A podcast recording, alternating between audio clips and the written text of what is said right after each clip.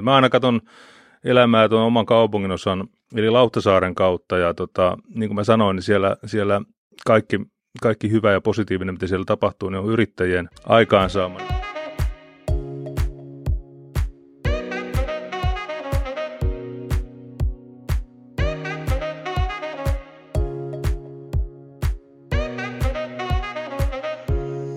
Viisi kaupunkia, viisi kirjaa ja yli 50 kirjoittajaa. Kaupunkivisio 2030 on ajatuspaja Toivon projekti, joka käynnistää keskustelun siitä, millaisissa kaupungeissa suomalaiset tulevaisuudessa elävät. Tässä jaksossa keskustellaan taloudesta. Täällä on keskustelemassa kanssani talouselämän päätoimittaja Jussi Kärki. Tervetuloa.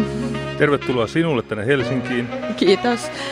Ja ekonomisti Juha Itkonen. Terve. Minä olen Sini Ruohonen, ajatuspaja Toivon toiminnan johtaja. Eli miltä näyttää kaupunkien talous koronan jälkeen? Aloitellaan tällaisella provokatiivisella otteella Menestyvä Tampere-kirjasta. Siellä yksi kaupunginvaltuutettu Antti Ivanov kysyy näin. Onko nykyaikana kaupungin perusteltua panostaa enemmän öljyvärimaalausten esilläpitoon kuin etäopetusratkaisuihin? Hän varmaankin viittaa tässä siihen, että palvelutarjonta ja sitä myöden meno, menoja tulee koko ajan lisää, vaikka se, mitä pitä, pitäisi tehdä, on nykyisten palvelujen päivittäminen. Eli mitä mieltä olette? Tehdäänkö kaupungeissa sittenkin liian vähän vai liikaa? Jussi? No, tämä oli, tilanne oli jo ennen koronaa tämä ja nyt se on koronan aikana ja koronan jälkeen vielä, vielä pahempi, että kyllä kaupunkien pitää niin kuin priorisoida asiat tärkeysjärjestykseen ja, ja ottaa käteen työkalupakista ei enää sitä juustohöylää, vaan, vaan pikemminkin varmaan tuota, kirves vasara – että, että ei voi niin kuin vanhoja rakenteita höyläillä sieltä täältä, vaan nyt pitää valita, että mihin panostetaan. Ja jos näistä pitää valita, niin kyllä mä etäopetusratkaisun ottaisin. Kumpa Juhaa puhuttelee enemmän, nämä öljyvärit vai, vai etäopetus? No, alkuun mä komppaan tuota Jussia tässä, että, että tosiaan kunnissa on, on toi taloustilanne ollut jo ennen koronaa aika huono maakunnissa menee, menee niin kuin todella huonosti ja kaupungeissa vähän paremmin, mutta ei niissäkään se lähtötila on ollut kauhean hyvä. Ja nyt kun tähän päälle tulee vielä tämä korona, niin kyllä siellä, siellä paikat on aika helisemmässä, että suuri osa näistä kustannuksista, mitä, mitä tässä tota, terveydenhuollon kautta muun muassa tulee, niin, niin koituu just kunnille, että siellä on kyllä tiukat paikat ja, ja varmaan joutuu jollain tavalla sopeuttamaan nyt, nyt budjettiin. Toisaalta myös sitten myös kunnilla ja kaupungeilla on keskeinen osa tässä elvytyksessä, että, että siinä mielessä, että jos niin kuin lähdetään se suhdanteen myöten menemään ja leikkaamaan hirveästi tässä vaiheessa, niin, niin se voi sitten kärjistää sitä talouskriisiä. Mutta mut kyllä, kyllä siellä on tota, niin, paljon semmoisia menoja ja tuloja, mitä voi, voi miettiä ja pitääkin miettiä nyt, kun tämä maailma varmaan vähän muuttuu tämän, tämän kriisin myötä. Ja tässä koronassakin niin kuin näkee sillä lailla, että, että se on vähän sillä lailla, että valtio puhuu ja kaupungit tekee. Eli aina kun, aina kun tuota, tämä viisikko, viisikko, hallitusviisikko tulee infoa pitämään, niin sieltä tulee aina jotain, jotain ajatuksia ja ideoita ja tehtäviä ja sitten se käytännön toteutus jää niin kuin kaupunkien harteille tässä koronakriisissäkin ja tästä on hyvä hienoja esimerkkejä tietenkin tämä opetuksen menemään lähiopetukseen, etäopetukseen, lähiopetukseen, tämä mikä voi saattaa tämä jojoilu jatkuakin, niin Eli se on näin, että val- valtio voi keksiä kaikenlaista ja, ja sitten kaupungit on se, joka sen sitten pistää toimeenpanoon. Onko siinä havaittavissa sellaista kunta- ja kaupunkikentältä varsinkin, että syytetään valtiota siitä talousahdingosta ja pitäisikö jotenkin enemmän ottaa ohjaksia omiin käsiin tai onko se ylipäätänsä mahdollista? Miten hahmotatte? No, kyllä mä oon kuullut ainakin sieltä kuntakentän suunnalta paljon semmoisia hätähuutoja nyt, että, että tota, niin heille tulee paljon näitä uusia velvoitteita ja vastuita ja ne joutuu sitten tämän, tämän tota, koronakriisin jälkiä paikkailemaan tässä ja, tota, niin, ja, ja kyllä ne tarvii siitä, siihen varmasti myös sit valtion suunnalta apua. Mutta yleensäkin näissä, tota, jos menee vähän, vähän kauemmas tuosta niin kysymyksestä, että, että onko tehdäänkö kaupungeissa liikaa ja liian vähän ja mikä tämä valtion rooli, niin kyllä hyvä miettiä näitä niin kuin ylipäänsä julkisen se, sektorin tehtäviä ja, ja työnjakoa, että millaiset asiat kannattaa tehdä kunnissa ja kaupungeissa ja millaiset asiat, asiat sitten kannattaa valtiossa tai pitäisikö jättää, jättää ihan yksilöiden omalle vastuulle ja markkinoille tuotettavaksi nämä, nämä asiat. Että tämmöisiä joudutaan miettimään. Kyllä tota, no niin, on, on tuota, äh, nyt näkyvissä sitten kuitenkin se, että kaupungit pitää ääntä, ääntä itsestään ehkä enemmän kuin ennen, että on, on näkyviä pormestareita, että se tekee kyllä tästä asiasta sillä lailla kaupunkien puolesta mielenkiintoisemman, että on Jan Vapaavuori, Lauri Lyly, Minna Arven, ei ole vielä pormestari, mutta tota, vai, eikö se ole vasta suunnitella Turussa, tota noin, mutta mutta niin kuin, että on tämmöisiä näkyviä persoonia, niin he kyllä pitävät sitten ääntä siitä heidänkin puolestaan. Se on tuonut kyllä tähän uutta, uutta kipinää tähän keskusteluun. Et sillä lailla voisi sanoa, että johtajuutta tarvitaan. Se tarvitaan niin kuin, paitsi siellä valtion päässä, että ne osaa niin kuin pistää asiat järjestykseen ja ei anna tehtäviä, johon ei ole rahaa. Ja sitten toisaalta sitten siellä paikallistasollakin pitää olla johtajuutta sillä lailla, että, että sielläkin osataan sitten ehkä nivoa pikkukuntia yhteen ja, ja osoittaa johtajuutta ja, ja tota, siellä tehdä semmoisia valikoida tehtäviä.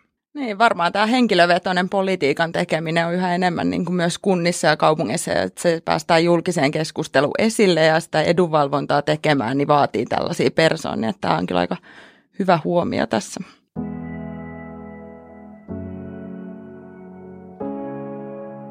No mennään sitten eteenpäin, kun politiikkaa ammennetään aika ajoin enemmän ja vähemmän oppia elinkeinoelämästä. Ja sitten siinä puhettavassa useasti kritisoidaan politiikkaa tällaisista kompromisseista ja hitaudesta. Ja myös niin kuin kunta- ja kaupunkipolitiikassa, varsinkin näissä talouskysymyksissä, niin benchmarkataan mieluusti yrityskulttuuria ainakin puheiden tasossa. Näissä kirjoissa esimerkiksi helsinkiläinen Mia Nykot kirjoittaa Mielestäni kaupunkitoimintoinen on liinauksen tarpeessa ja viittaa tässä niin siihen, että me, uusien mekanismien avulla tuotettaisiin paremmin arvoa kaupunkilaisille, tulisi vähemmän hukkatyötä ja tekemiseen saataisiin joustoa. No sitten jos katsotaan, että Juha Sipilän AB Suomi Oy ei aivan kuitenkaan toiminut, niin voisiko se kuitenkin toimia kaupungeissa? Eli pitäisikö ammentaa täältä yrityselämästä vai mennäänkö vaan pahemmin metsään, jos sekoitetaan tällaiset kaksi eri sektoria, julkinen ja yksityinen tapa toimia? Juha, mitä mietit?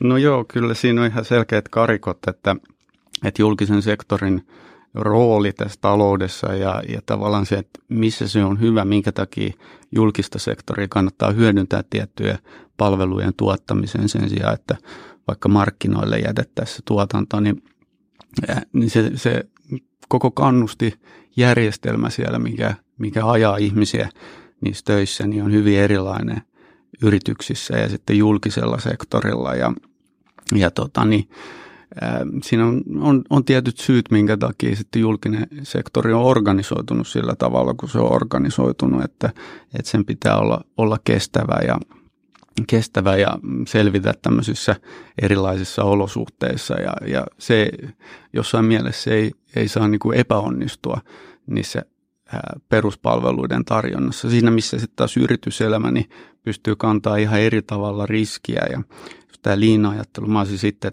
startup yrittäjä, joten se on niin kuin hyvin lähellä sydäntä. Meidän, meidän toimintalogiikka on sitten hyvin paljon tämmöistä liiniä, ketterää. Pyritään jatkuvasti kehittämään sitä toimintaa ja mitataan sitä, sitä toiminnan tuloksellisuutta ja ollaan hyvin niin kuin varautunut siihen, että asiat saattaa epäonnistua, koska kehitetään uutta teknologiaa. Se on aina epävarmaa kokeilla uudenlaisia asioita, että toimiiko se, eikö se toimi aika usein ne, ne ei toimi, mutta ne on semmoisia, että ne pitää vaan kokeilla, että toimisiko tämä. Ja sitten aina silloin tällöin sieltä löytyy joku semmoinen helmi, joka, joka tekee sen kaiken, kaiken tota, niin, arvosekseen sen toiminnan. Ja, tota, ja, ja välttämättä sen, sen tyyppinen toiminta ei, ei niin hyvin sovellu sit julkiselle sektorille. Toisaalta näitä voi, voi jollain tavalla kyllä yhdistää, että niitä toimintatapoja sitten julkisen sektorin sisällä voi ihan, ihan hyvin niin kuin viedä siihen liin-ajatteluun, että, että yksi semmoinen suosittu lähestymistapa maailmalla on tämmöiset yritysten sisäiset startupit, jos pyritään luomaan vähän sitä startup-dynamiikkaa isomman organisaation ytimeen. Ikään kuin isot organisaatiot on vähän semmoisia jähmeitä ja siellä on tiukka hierarkia ja, ja tota, niin uudet ideat etenee hyvin, hyvin hitaasti siellä ja se yleensä sitten sammuttaa sen tota, niin, innovaation palon, mutta mutta että pystytään niin kuin luomaan sinne sisälle semmoisia pieniä pesäkkeitä, mekanismeja, jotka sitten tota, niin, äh, mahdollistaa sen, että ihmiset pääsee paremmin kokeilemaan uusia asioita ja, ja myös kantamaan sitä riskiä siellä. Näistä pesäkkeistä lyhyesti, koska Matti Parpala kirjoittaa Helsinki-kirjassa, että Helsingillä on esimerkiksi yli sata tällaista yhtiötä tai liikelaitosta tai sen kaltaista yksikköä, niin näähän olisi just niitä paikkoja, missä sit voisi harrastaa kokeiluja ja liinausta helpommin. Joo, toi oli hyvä, hyvä, hyvä havainto, että tämmöinen startup-kulttuuri tuonne ison jähmeän kaupunkiorganisaation sisälle. Ja mun mielestä sitä on, sitä on merkkejäkin, niin kuin, ja varsinkin ne pulpahtaa pintaan tämmöisessä kriisin hetkellä ja, ja taitekoodissa, ja korona on yksi sellainen. Yksi hyvä esimerkki voi olla vaikka nyt tuo Senaatintorin Helsingissä tuota terassialue, että, että se on pistetty kyllä ihan niin hilihompsis vauhdilla pystyyn, että, että siinä on yrittäjätkin ja ravintolayrittäjätkin, mitä olen jututtanut, niin on ollut ihmeissään ja ovat olleet positiivisesti yllättyneitä, että kaupunki vastaa, niin kun, kun, kun tulee jotain ideoita ja tämmöisiä, niin vastaakin kyllä eikä ei. Että se ensimmäinen vastaus on kyllä, niin sitä että ei varmaan yrityksenä ei voi viedä valtiota eteenpäin eikä edes kaupunkia, mutta se yrittäjähenkisyys siellä voi olla. Ja just tämä startup-kulttuuri on hyvä, hyvä merkki siitä, että mun mielestä tässä on rohkaisevia piirteitä siitä, että, että näin, näin voitaisiin nyt toimia esimerkiksi silloin, kun korona tuo yllättäviä asioita eteen.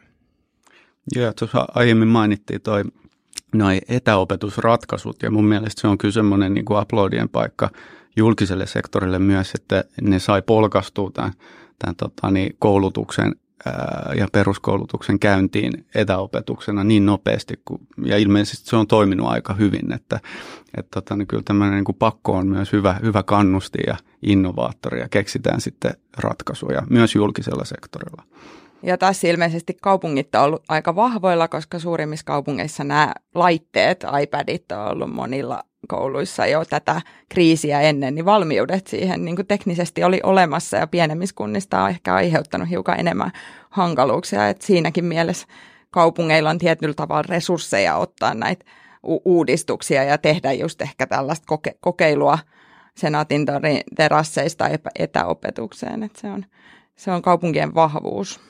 Joo, ja to, niin kuin yrittäjähenkisyys, jos se on kukoistaa kaupungissa ja kaupungin organisaatiossa, niin sittenhän yrittäjät hoitaa sen lopun, että ei siinä tarvitse sitten sen enempää sitten muuta kuin luoda ne edellytykset. Tota, no, että esimerkiksi omassa kaupungin osassa Lauttasaaressa, niin kaikki, kaikki hyvä, mitä siellä, siellä tapahtuu, niin on paikallisten yrittäjien, yrittäjien luomia ratkaisuja, semmoista yhteisöllisyyttä ja, ja tapahtumia ja uuden innovointia, niin jos heille antaa mahdollisuus siihen, niin he, he sitten kyllä sitä tekevät siellä että, että ei siinä, siinä kaupungin tarvitse sen enempää olla yrittäjänä.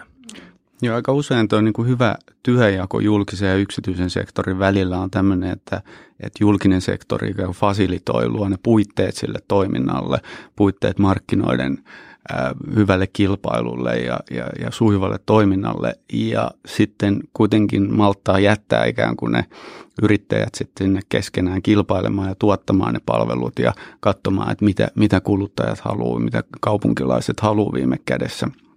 Et, et siinä on myös semmoinen vaara, että, että tota, niin jos julkinen sektori hirveästi niin kuin alkaa itse vallottaa näitä markkinoita ja tuottaa sinne omia ratkaisuja, niin se sitten syrjäyttää tätä yksityistä sektoria yksityistä toimijaa.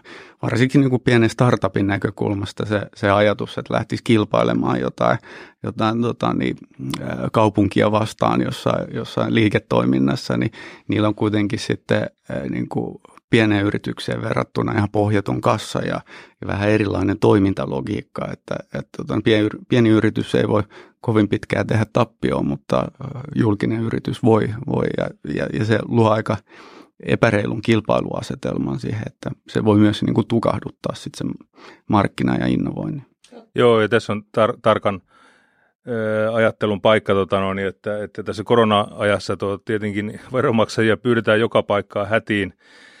Toisaalta on hyvä, että veronmaksajat ottaisivat siitä sitten jotain, jotain tuota, vastineeskin, että jotain, jotain jopa määräysvaltaakin jossain asioissa, mutta mut siinä on sitten kolikon toinen puoli on se, että, että onko se johtaako se valtiokapitalismiin, johtaako se kaupunkikapitalismiin, eli se, että, että siellä sitten kohta kaikki asiat pyörivät veromaksajien rahalla ja veromaksajien määräysvallassa, niin tässä on omat riskinsä tässä ajassa.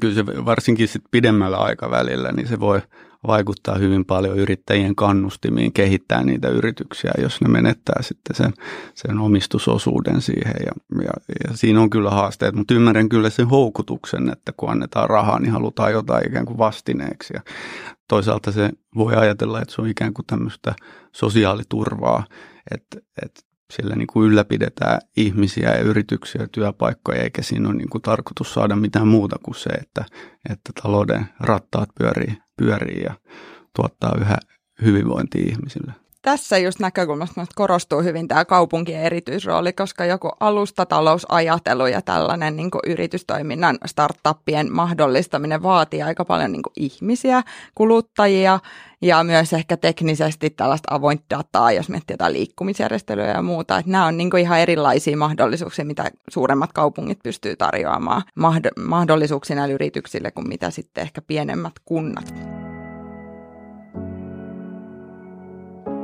No siirrytään tästä sitten hiukan toiseen näkökulmaan tähän samaan aihepiiriin, tai niin päätöksentekijöihin, eli poliitikkoihin. Näissä kirjoissa pitkän linjan kokoomustoimijat, oululainen Jarmo J. Husso ja turkulainen Olli ja Manni kirjoittavat kumpikin omissa kirjoituksissaan siitä, että taloudenpito on hankalaa ja päätöksenteko on vaikeaa heidän näissä visioissaan niin kuin kummankaan aihepiiristä huolehtiminen ei näytä ainakaan helpottuvan, eli politiikka tulee yhä monimutkaisemmaksi, ehkä tämä sirpaloituminen näkyy kunta- ja kaupunkipolitiikassakin, e, usein isompia ryhmiä ja, ja ryhmittymiä ja enemmistön löytäminen on vaikeaa. Ja sitten tämä tietty heijastuu ennen kaikkea siihen talousvastuun kantamiseen.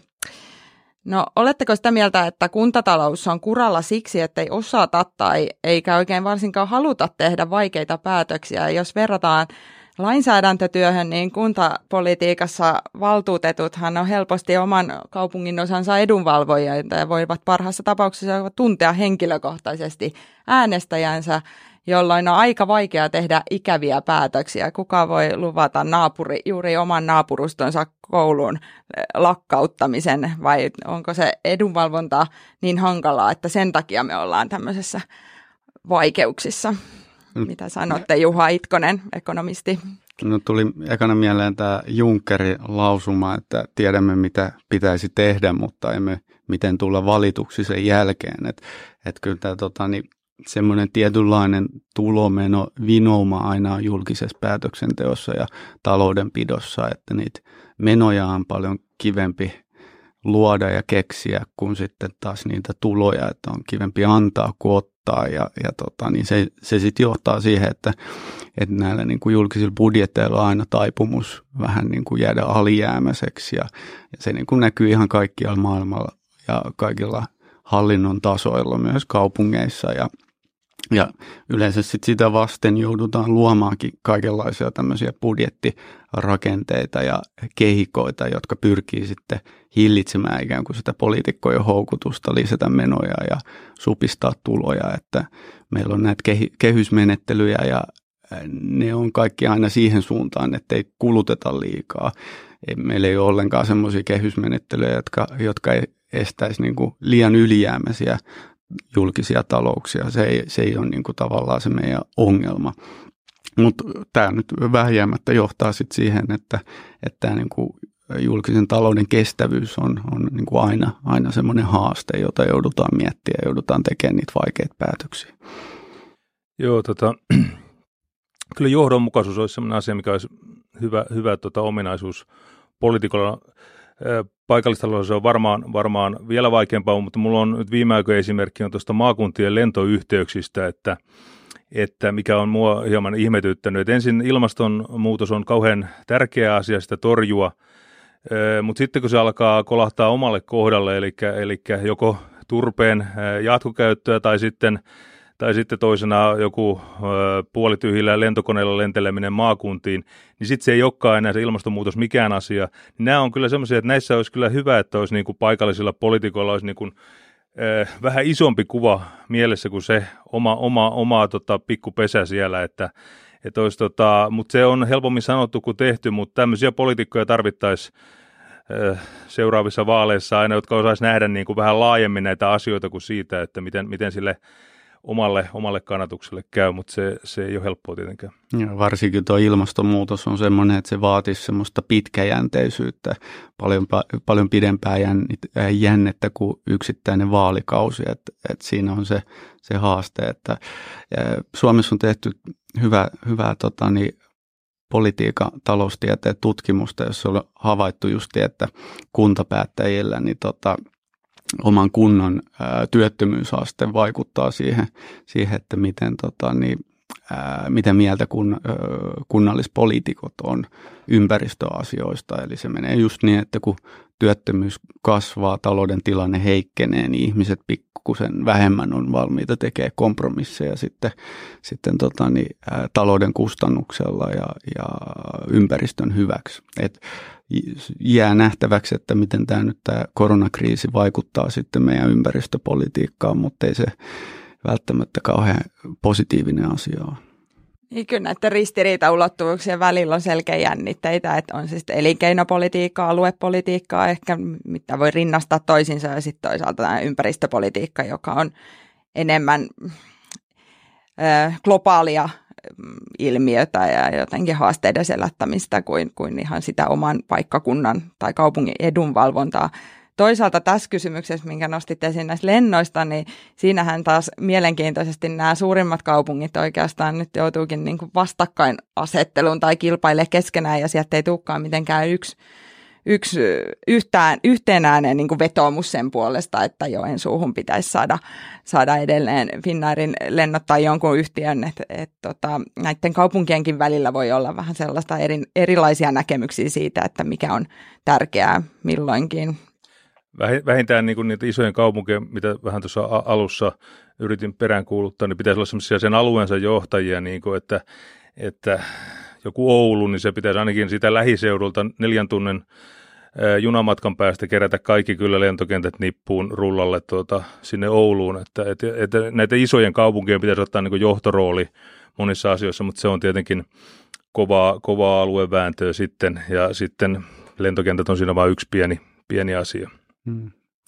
Toisaalta se on kyllä helppo täältä Helsingistä käsin sanoa, että, tota, niin, sanoa, että ei niitä lentokenttiä tarvita. Että kyllä me tavallaan ymmärrän myös sen niin kuin elinkeinoelämän huolen siellä, siellä tota, niin, muualla Suomessa, että että tota, niin, lentokenttä varsinkin niin kuin sen kansainvälistymisen viennin kannalta voi olla, olla tota, niin, hyvinkin keskeinen. Ainakin se nähdään semmoisena, mutta, mutta tota, niin, sitten on tämmöinen vahva ristiveto myös tämän ympäristön kanssa, että tota, niin pystyykö sitä korvi, korvaamaan raideliikenteellä, onko se, onko se realistinen vaihtoehto. Siinä joutuu tekemään, tekemään näitä kompromisseja tässäkin voi palata aika paljon nyt siihen ennustettavuuteen, mitä perään kuulutettiin, että ehkä suurin ongelma siinä, jos ne lennot niin kuin lakkaa kuin seinään, niin nämä yritykset, jotka siellä toimii tavallaan, on valinnut sijaintinsa ehkä jopa sillä perusteella, että siellä on kuitenkin lentoyhteydet ja sillä tavalla tämä kansainvälisyys on mahdollista. Ja jos se loppuu niin kuin ilman mitään vaihtoehtoista ratkaisua siihen liikenteeseen, että ne raidet, raiteet niin nopeasti tuu tilalle eikä näin, niin se, silloin ollaan ongelmissa.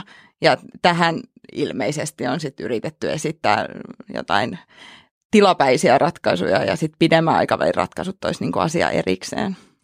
Joo, rohkeutta pitäisi olla ja, ja semmoista visionäärisyyttä, että, että tämmöinen taitekohta kun nyt tulee, niin se vaikuttaa työelämään ja, ja kaikkeen niin paljon, että pitäisi pystyä niin kuin näkemään etä, etätyön lisääntymään, digin lisääntyminen, niin mitä sillä voi olla vaikutuksia myös, myös tota, jo ihan tämmöisiin perinteisiin yhteyksiin ja kasvotusten tapaamiseen ja kaikkea. Eihän se poista sitä, mutta se tulee niin paljon radikaalisesti todennäköisesti muuttamaan sitä, että, että perinteiset asiat ei enää, ei enää toteudu sellaisena kuin ennen koronaa. Et siinä mielessä pitäisi olla myös tätä tota visionäärisyyttä näillä kaupunkien päättäjilläkin.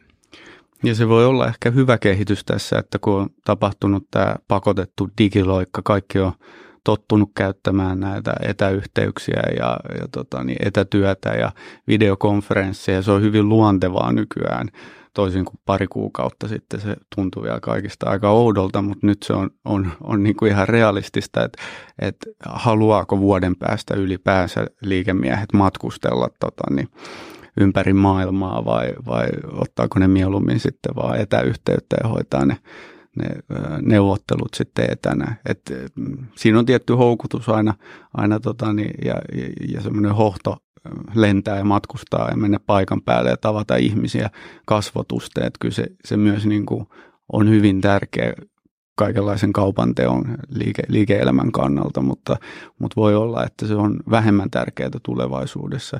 Ja yleensäkin näissä ympäristökysymyksissä on hyvin tar- tärkeänä nämä tämmöiset tulojakokysymykset, että ilmastopolitiikka vaikuttaa hyvin eri lailla eri ihmisiin ja myös eri alueisiin. Ja, ja tota, niin, ää, ainakin EU-tasolla nyt tässä EUn vihreän kehityksen ohjelmassa on hyvin vahvasti myös mukana sitten tämä tämmöinen, tämmöinen oikeudenmukaisen siirtymäajattelu, jossa, jossa lähdetään siitä, että nämä nämä tota, niin, ää, negatiiviset alueelliset vaikutukset pyritään kompensoimaan ja, ja siihen sitten tar- tarjotaan ihan, ihan tota, niin rahaakin. Että ehkä, ehkä näissä niin voisi miettiä myös sillä kannalta, että jos näistä lentokentistä luopuu, niin, niin tota, mitä siihen saisi sitten tilalle.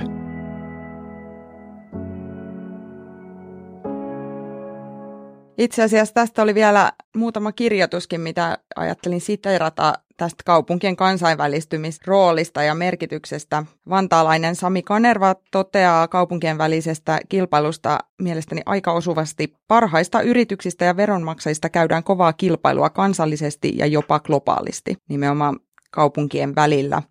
Ja aika samoilla tavoilla hahmottaa Oulun kaupunginvaltuutettu Teija Ruokamo. Meillä on kaikki mahdollisuudet olla monialaisesti kansainvälisen kaupan johtava kaupunki. Nyt emme vie tervaa, vaan osaamista, palveluita ja innovaatioita. Ja tästä samasta aiheesta on kirjoittanut itse asiassa myös helsinkiläinen Ted Apter. No nyt kun mietitään koronan exit-strategiaa, niin miten ajattelette, pitäisikö ottaa nämä kaupunkien roolit niin vielä voimakkaammin huomioon siinä, että miten tätä talousnousua voitaisiin ruveta rakentamaan nimenomaan siitä näkökulmasta? Mä voisin tuosta työpaikoista sen verran sanoa, tota, että, että yksi mielenkiintoinen asiahan voi olla jopa se, että nämä kansainväliset digijätit, niin tuota, että niiden työpaikat, niin nehän voi olla vaikka tuota, Suomessa jossain pikkukylissä tai pikkukaupungeissa tai isommissa kaupungeissa, mutta ne voi olla Suomessa, että, että etätyön toinen puoli voi olla myös tämmöinen kansainvälinen, että, että sitähän työtä voi tehdä varmaan paikasta riippumatta tulevaisuudessa yhä enemmän. Tässä on jotain digijättejä, jotka on, jotka on jo julistanut, että ne siirtyy ikuiseen etätyöhön. Niin, tota noin, niin se, se voi luoda tämmöisen uuden mahdollisuuden. Silloin tulee tietenkin se hyvä elämänlaatu ja hyvät kaupungit ja hyvät kaupunkien palvelut on se sitten se vetovoimatekijä, jolla saadaan esimerkiksi suomalaisia työllistymään näihin, näihin ja pysymään Suomessa eikä lähtevään maailmalle. Ja miksei myös kansainvälisiäkin osaajia. Joo, mä mietin tätä, tätä tota, niin globaalia kilpailua osaajista ja yrityksistä erityisesti tämän oman startuppini näkökulmasta. Ja tota, meillähän on tietysti tavoitteena maailman vallotus, mutta ajatus on, että se tapahtuu niin kuin kaupunki kerrallaan, ei, ei varsinaisesti maa kerrallaan, vaan kaupunki kerrallaan. Ja kyllä se niin kuin ajatus on, että, että tota, niin kuin lähdetään seuraavaa jalansijaa miettimään, niin se on se kaupunki, joka sen ratkaisee, että onko siellä ne tarvittavat resurssit ja puitteet toimia. Että et kyllä se, kyllä se tota, niin hyvin paljon on, se niin kuin kaupunkilähtöistä se ajattelu siinä ää, yritysten niin kuin investoinneissa ulkomaille ja, ja sitten myös Suomeen. Mutta tämä on jännä tämä, tota, tämmöinen niin kuin paradoksi tässä digitaalisessa kehityksessä tai digitalisaatiossa, että, että ikään kuin se teknologian pitäisi tehdä etäisyyksistä ja sijainneista merkityksetöntä, mutta sitä ei ole, ei ole niin kuin nähty, että, että tota, niin tuntuu päinvastoin, että tässä niin kuin digitaalisessa taloudessa niin tämä sijainnin merkitys on korostunut entisestään, että, että tota, vaikka Piilaakso on se paikka, missä, missä kaikkea huipputeknologisten yritysten pitää olla, vaikka mä en tiedä, onko se nyt niin sinänsä niin kuin, äh, kaupunkina niin erityinen paikka tai onko siellä erityisen hyvät palvelut, ainakin hinnat on ihan älyttömän korkeita, että et niin kuin sinänsä sen, sen kaupunki, kaupungin itsensä puolesta se ei ole välttämättä se paikka, mutta koska siellä on kaikki muut vastaavat toimijat, niin se on vaan niin kuin ihan äärimmäisen tärkeää olla just, just siellä. Mutta en tiedä, voi olla, että nyt, nyt kun on tapahtunut tämä viimeisin digiloikka, niin tämäkin alkaa vähän muuttumaan, että ehkä pikkuhiljaa se etäisyyden ja sijainen merkitys hä, häiveltyy. Mikä mua on ihmetyttänyt tässä vähän niin kuin sillä lailla, että, että yleensä on ajateltu, että luovuus, luovuus syntyy ihmisten kohtaamisesta ja ihmiset kerääntyvät yleensä kaupunkeihin ja ovat, ovat tuota, luovat, luova luokka siellä, niin nyt tämä luova porukka on sitten omissa olohuoneissaan tota, näpertää yksinään, niin miten, se, miten nämä asiat niin voidaan saada yhteen?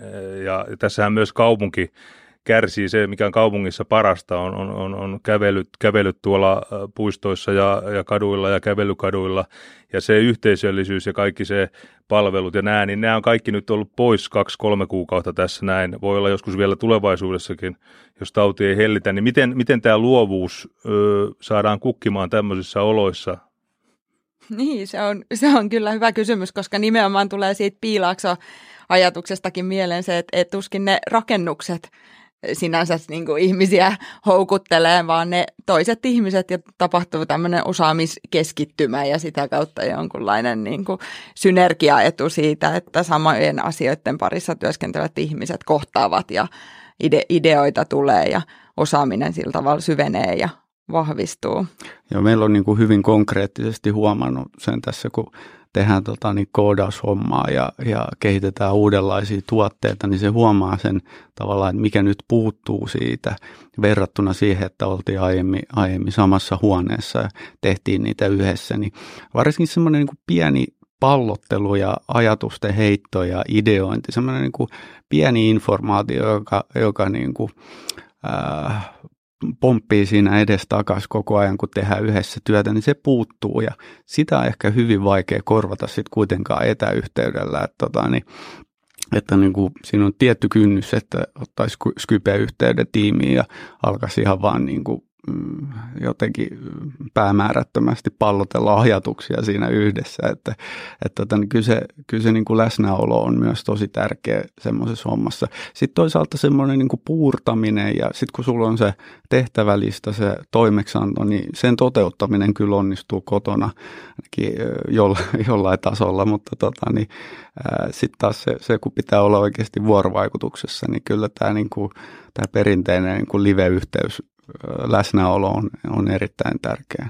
No siinä mielessä sit kaupungit nimenomaan olisi erityyppisiä paikkoja luovuudelle ja, ja uusille innovaatioille kuin muut pienemmät yksiköt. Kaupungeissa on just se vahvuus, että, että kun mennään jonkin high-tech-tuotantoon, niin se vaatii hyvin erikoistunutta osaamista ja semmoisia spesialisteja, jota ei ole niin kuin maailmassa monta. Ne osaa sen yhden pienen asian ja osaa sen tosi hyvin. Ja sitten sulla pitää olla joukko niitä tyyppejä kasassa, mutta pienemmässä paikkakunnassa sulla voi olla yksi tai kaksi, mutta se ei välttämättä riitä siihen kokonaisen tiimin muodostamiseen. Ja voi olla hyvin vaikea sitten pienempään paikkakuntaan haalia se koko, koko osaaminen sinne paikan päälle. Että, että se, tota, niin, mitä isompi kaupunki, niin sitä todennäköisimmin siellä on ne kaikki rakennuspalikat, mitä siihen, siihen yritystoimintaan tarvii. Ja, ja se tuo just näitä kasautumisetuja, mitä taloustieteessä kutsutaan tätä, että mikä niin kuin kaupungeissa on se vetovoiman ja tota, niin, elinvoiman lähde. Vaikuttaako Jussi siltä, kun seuraat tätä valtakunnan politiikkaa, että nykyhallituksella on eväitä ottaa kaupunkien rooli erityisesti huomioon siinä, kun tätä exit-strategiaa tehdään parhaillaan ja ruvetaan hiomaan, niin millainen, miltä vaikuttaa nykyhallitus suhteessa kaupunkipolitiikkaan? No ei se ole varmaan sen huonompi eikä parempi kuin eilisekään hallitukset. Se voi olla vaan nyt, että siinä on niin iso kakku nyt syötävänä tätä, tätä koronakriisiä, että, että se ei, ei päästä visioimaan kyllä mitään moneen vuoteen ja ottamaan kaupunkeja kauheasti huomioon niin kuin missään tämmöisessä, että pelkään pahasti, että tämä on tämmöistä kriisin ja palojen sammuttelua tämä, tämä vaalikausi ja seuraavalla maksetaan laskua, että ei tässä valitettavasti ihan hir- hirveästi varmaan nyt tältä hallitukseltakaan voi odottaa mitään. Mm. Siinä mielessä, jos ajattelee, että hallituksella on kädet täynnä työtä, niin sitten tämä visiointitehtävä ja jotenkin vielä kauemmas tulevaisuuteen katsominen voisikin olla aika luonteva rooli nimenomaan suurimmille kaupungeille ja ottaa sillä tavalla siitä keskustelua niin kuin hiukan e-, erilaisessa roolissa haltuun. Että jos me kaikki julkishallinnon tasolla ja päätöksentekotasoilla vaan ollaan kiinni koko ajan siinä akuutissa tilanteessa ja murehditaan sitä, että rahat ei riitä mihinkään ja tästä ei tule mitään, niin ehkä se ei meitä ainakaan jotenkaan pelasta, että tässä voisi ottaa ro- roolitusta. Voisiko hakea se, se on juuri näin, että, että, että siellähän se työ tehdään ja siellä voi ne visiotkin tehdä sitten siellä kaupungissa. Ja hyvää työtähän siellä tehdään ja se vaan ei pääse ikinä oikein valtakunnan julkisuuteen, että ottaa peili käteen. Joo, on ihan hyvä, kun tämä on niin kuin kaupunkivisiot, että tässä ei ole lähdetty hakemaan tämmöisiä dystooppisia visioita, että niitä olisi nyt, nyt helppo kanssa kehitellä, että miten tämä niin kuin, ää, talouden tilanne sitten pakottaa kilpailemaan niistä viimeisistä resursseista ja määrärahoista ja kaikki taistelee siitä viimeisestä leivänmurusesta, niin se voi olla vähän semmoinen niin kuin ympäristö, missä on sitten vaikea luoda semmoista kauaskantosta positiivista kuvaa, että mihin me halutaan mennä tässä, että jos se on vaan sitä, että yritetään nyt maksaa laskut pois ja jotenkin selvitä ja mitä leikataan ja näin, niin